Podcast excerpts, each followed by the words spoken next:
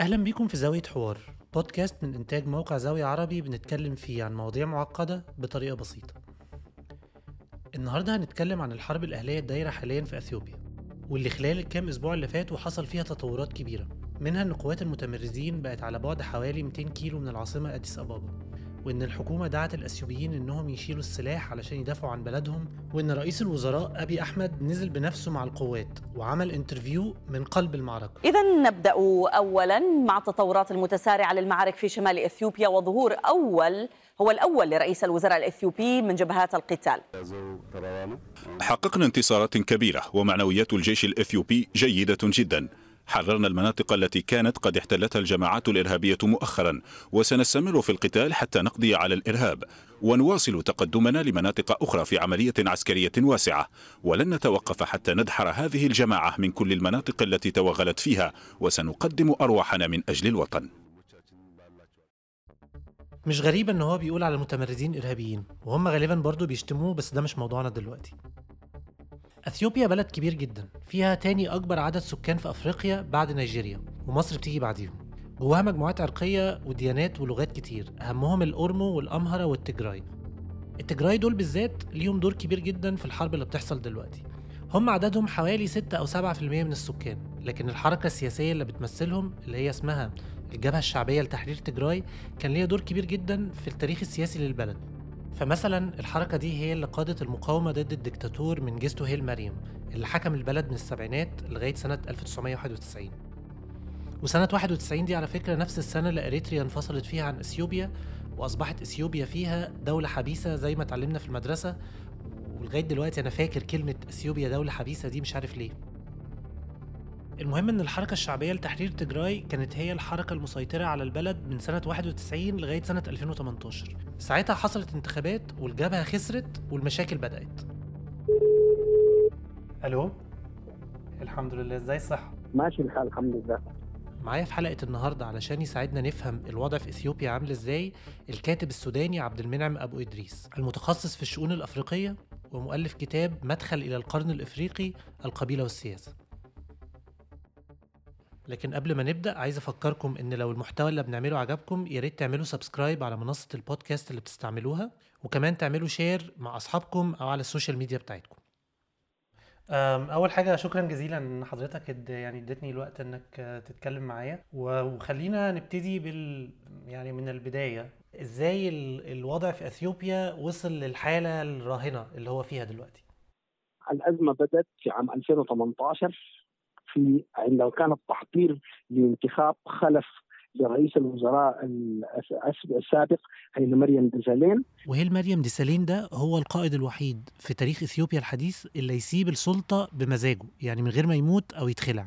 المهم أبي أحمد نزل الانتخابات، التجراي نزلوا مرشح ضده، كسب ومسك السلطة وبدأ يشتغل مباشرة. أبي أحمد اتخذ بعض الإجراءات ضد التجراي بدعوى أنه هو يريد إزالة تمكين ظل التجراي يقومون به على مدى سبعة وعشرين عام، حال التقاعد رئيس هيئة الأركان للجيش والذي ظل في موقعه سبعتاشر عام، مدير الشرطة، مدير المخابرات.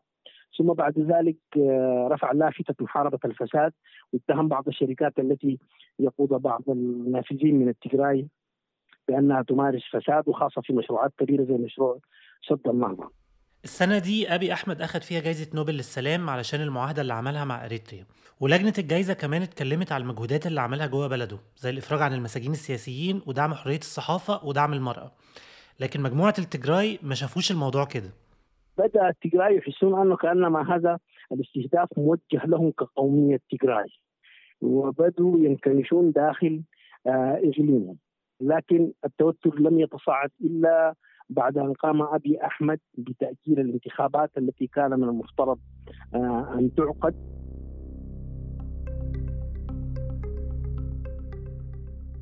الانتخابات المفروض كانت تتعمل في ألفين وعشرين، لكن طبعا علشان وباء كورونا تأجلت.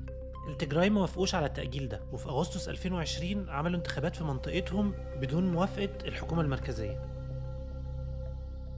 ألفين وعشرين أصر التجراي على إجراء الانتخابات داخل إقليمه.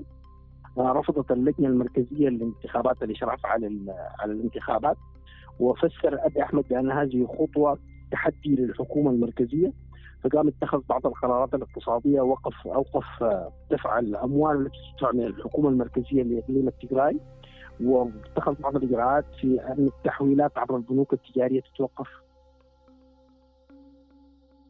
قرر التجراي أن الحكومة غير شرعية وهم لا يعترفوا بها، وعندما ظهرت نتيجة الانتخابات رفضت الحكومة المركزية الاعتراف بنتيجة الانتخابات، وبدأت الحرب الكلامية تتصاعد إلى أن حدث ما حدث في السادس من نوفمبر في عام عشرين عشرين، عندما أقدم التيجراي على السيطرة على القطاع الشمالي للجيش الأثيوبي، القيادة الشمالية الموجودة داخل إقليم التيجراي، وهو واحدة من خمس قيادات للجيش الأثيوبي داخل الدولة. فسر أبي أحمد أن هذا إعلان للحرب، وأطلق حملته العسكرية على إقليم تيجراي. استطاع تيجراي إزاحة الحكومة المركزية واستعادة السيطرة على المدينة في مايو الماضي.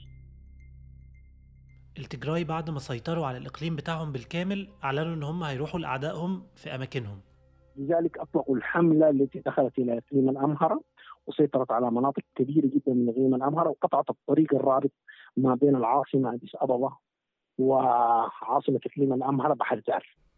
الحرب دلوقتي بقى لها سنة تقريبا، وفي مجموعات عرقية انضمت للتجراي ومجموعات تانية انضمت للحكومة، والحرب على كذا جبهة. لكن بغض النظر عن الخلاف اللي حصل والانتخابات اللي اتأجلت، المشكلة الحقيقية والسبب الأعمق للحرب دي هي إن المجموعات دي كلها مختلفة على إزاي أثيوبيا المفروض تتحكم. لا، لو, لو نظرنا للخريطة السياسية في أثيوبيا، الأحزاب كلها في أثيوبيا قائمة على أساس إثني، حتى في تسميات الطبيعة إثنية. أبي أحمد كتب كتابا اسمه مرمل بالأم بال بال باللغة الأمهرية وترجم إلى اللغة الإنجليزية. الكتاب نظريته الأساسية قائمة على أنه الإثنية الفيدرالية الإثنية والأحزاب المبنية على الأساس الإثني تهدد وحدة أثيوبيا وتهدد دولة أثيوبيا. وده يمكن أكبر تغيير سياسي عمله أبي أحمد في الفترة اللي هو حكم فيها، وهو إن الحزب اللي هو بيقوده اللي هو اسمه حزب الازدهار يعتبر حزب سياسي أكتر ما هو تحالف ما بين إثنيات أو عرقيات، وده بعكس اللي كان بيحصل في أثيوبيا من سنة واحد وتسعين. التيجراي بيعتقدوا أنه الحديث عن ضد الفيدرالية الإثنية وضد هذه النظرية كأنما هدم لمشروع التيجراي، باعتبار أنهم كانوا العراب الأساسي للمشروع عقب هزيمته لمنجستو هيلماريام، أنه مقترح قدم من خلاله في دستور عام ألف وتسعمائة وأربعة وتسعين في أن تقوم أقاليم تقسم على أساس إثني وأن تنشأ الأحزاب على طبيعة الطبيعة إثنية، باعتبار أنها تستطيع أن تدير التنوع الإثني واللغوي والدين الموجود في أثيوبيا. ويمكن التقسيمة العرقية دي برضو هي السبب إن كل مجموعة عندها ميليشيا وعندها قوات تقدر تقف بيها قدام الجيش المركزي. طبيعة الجيش الأثيوبي نقدر نقول أنها هي طبيعة ذات ثلاثية الأبعاد، في جيش فيدرالي، وده الآن كل مراكز الخاصة برأس الجيوش تعدد تعداده بحوالي مئة وخمسة وستين ألف جندي. والدستور الأثيوبي يتيح لكل إقليم أن تكون لديه قوات خاصة، وفي ذات الوقت الميليشيا ما تسمى بالميليشيا في كل، يعني مثلا في إقليم تيجراي اسمها الوياني، في إقليم أمهرة اسمها الفانو. هذه الميليشيا هي معترف بقوات معترف بها، هي قوات شبه عسكرية تستعين بها الحكومة في بعض الإجراءات، وعندها شكل من أشكال الاستقلالية. لكن الجيش الأثيوبي برضو بيمتلك طائرات ومقاتلات وإلى آخره، يعني هي تقدر بحوالي ستة وتسعين طائرة، فيها أغلبية الطائرات مقاتلة، فيها هليكوبترز. فهي لعبت دور في بداية العمل العسكري، لكن واضح أنه التكتيك بتاع حرب العصابات والسيطرة على الأرض والطبيعة الجبلية ل لأثيوبيا جعلت سلاح الطيران غير فعال بشكل أساسي. هو يستطيع أن يقصف المناطق اللي فيها تجمعات سكانية وفيها تجمعات بتاعت قوات، لكنه لا يستطيع أن يصل إلى القوات الموجودة المستطيع الاحتداء داخل الجبال والكهوف.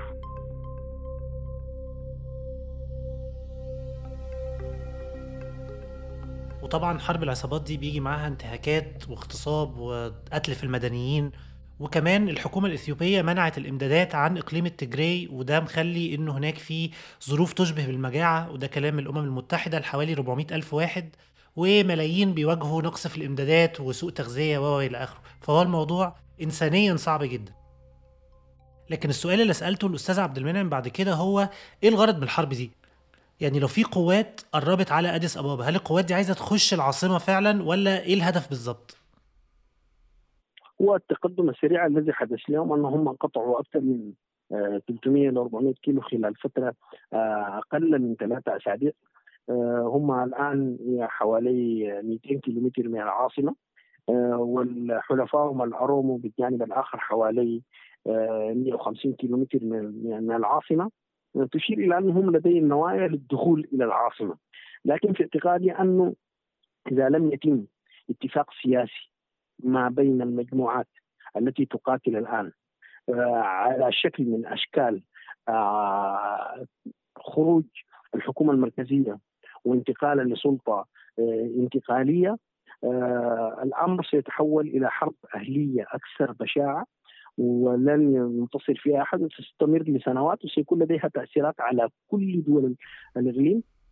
فهي الحرب في أثيوبيا مش بس مأثرة على أثيوبيا، لكنها بأنها بلد فقيرة وكل البلاد اللي حواليها برضو بلاد فقيرة، فخروج اللاجئين منها لبلاد اللي حواليها هتبقى كارثة على المنطقة كلها.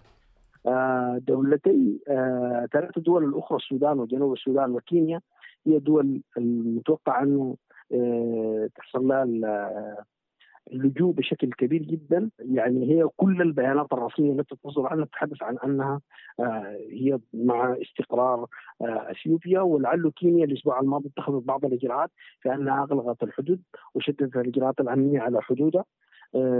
بالنسبة للسودان هو كارثة أمنية، لأن حوالي أربعين مليون من المواطنين الأثيوبيين يعيشون قرب الحدود السودانية، والسودان بوضعه الاقتصادي والسياسي الهش لا يستطيع استيعاب هذا العدد الكبير، وسيكون بالنسبة له كارثة إنسانية وأمنية. فهو الوضع صعب جدا مش بس على أثيوبيا لكن على الدول المحيطة بها ويمكن على العالم كله، وده مخلي إن في انتقادات مثلا للإمارات بدعوى إنها وفرت سلاح وطائرات مسيرة للحكومة الأثيوبية. ده غير برضه أن المجهودات الدولية لاحتواء الأزمة مش جايبة نتيجة. آه طبعا آه الولايات المتحدة الأمريكية آه تحاول إيجاد آه حل القضية باعتبار أن أثيوبيا حليف تاريخي لا في محاربة الإرهاب وحليف التاريخ الموجود في في المنطقة، وتحاول أن تخرج أثيوبيا بأقل الخسائر تصل إلى حالة الاستقرار، لكن واضح أن الجهود آه فشلت تماما. واضح أنه التأثير الأمريكي على أثيوبيا لم يعد هو كما كان في السابق، وغير عدم الاستقرار اللي ممكن يحصل في المنطقة بسبب خروج اللاجئين من أثيوبيا للبلاد اللي حواليها. في برضو مشروع سد النهضة، وعلى حسب التقرير الذي صدر من وزارة الري الأثيوبية الأسبوع الماضي تحدث عن أنه ثلاثة وثمانين بالمئة من الإنشاءات سد النهضة اكتملت، لكن تبقى هذه التقرير مشكوك فيها، لأن ما حدث في موسم الأمطار الماضي أنها كانت أثيوبيا تخطط لمل لتخزين ثلاثة عشر فاصلة خمسة مليار متر مكعب، في النهاية لم تستطيع أن تخزن أكثر من خمسة حوالي خمسة مليار متر مكعب، مشير إلى المنشآت لم تسير كما هي مخطط لها. وآخر حاجة سألتها للأستاذ عبد المنعم، هل هو شايف أن في طرف من الأطراف المتحاربة دلوقتي في إثيوبيا ممكن تنتصر عسكريا، ولا الموضوع هيفضل مستمر كده لغاية ما نوصل لنوع من أنواع التصالح؟ أولا يعني تأسيسا على تجارب حرب العصابات اللي تحصل في الدول الأفريقية ما في فرصة لطرف أن يحقق نجاح كاسح. لن تستطيع الحكومة الانتصار على التيجراي، ولن يستطيع التيجراي هزيمة الحكومة.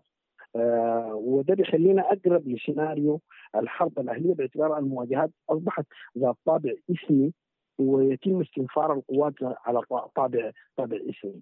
فإن لم تحدث تسوية سياسية، آه والآن فرصة تضيق للتسوية السياسية آه بعامل الوقت وبعامل تقدم العمل العسكري، أثيوبيا أقرب لحرب أهلية شاملة، حرب أهلية سيكون آثارها مدمرة على الإقليم وأمنه واستقراره.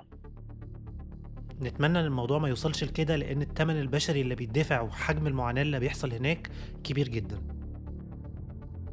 أحب أشكر الأستاذ عبد المنعم أبو إدريس الكاتب السوداني المتخصص في شؤون القرن الإفريقي على المعلومات القيمة والشرح الوافي اللي قدمه لنا. أنا أحمد فتيحة وأنتم بتسمعوا بودكاست زاوية حوار من إنتاج موقع زاوية عربي. لو المحتوى عجبكم ممكن تعملوا سبسكرايب على منصة البودكاست اللي بتستعملوها. أشوفكم في الحلقة الجاية. سلام.